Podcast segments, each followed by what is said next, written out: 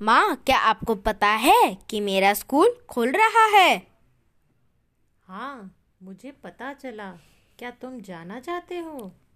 हाँ मुझे अपने स्कूल जाना है।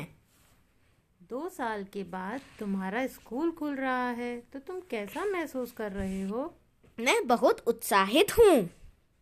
परंतु कोरोना महामारी के कारण तुम्हें वहाँ बहुत सावधान रहना होगा।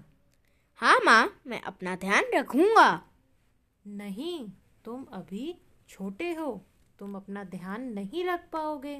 बेहतर यही होगा आप घर से ही अपनी ऑनलाइन पढ़ाई करो क्योंकि अभी एक नया कोरोना वेरिएंट ओमिक्रोन आ गया है। परंतु माँ हमारे स्कूल में बच्चों को हफ़्ते में दो दिन बुलाया जा रहा है।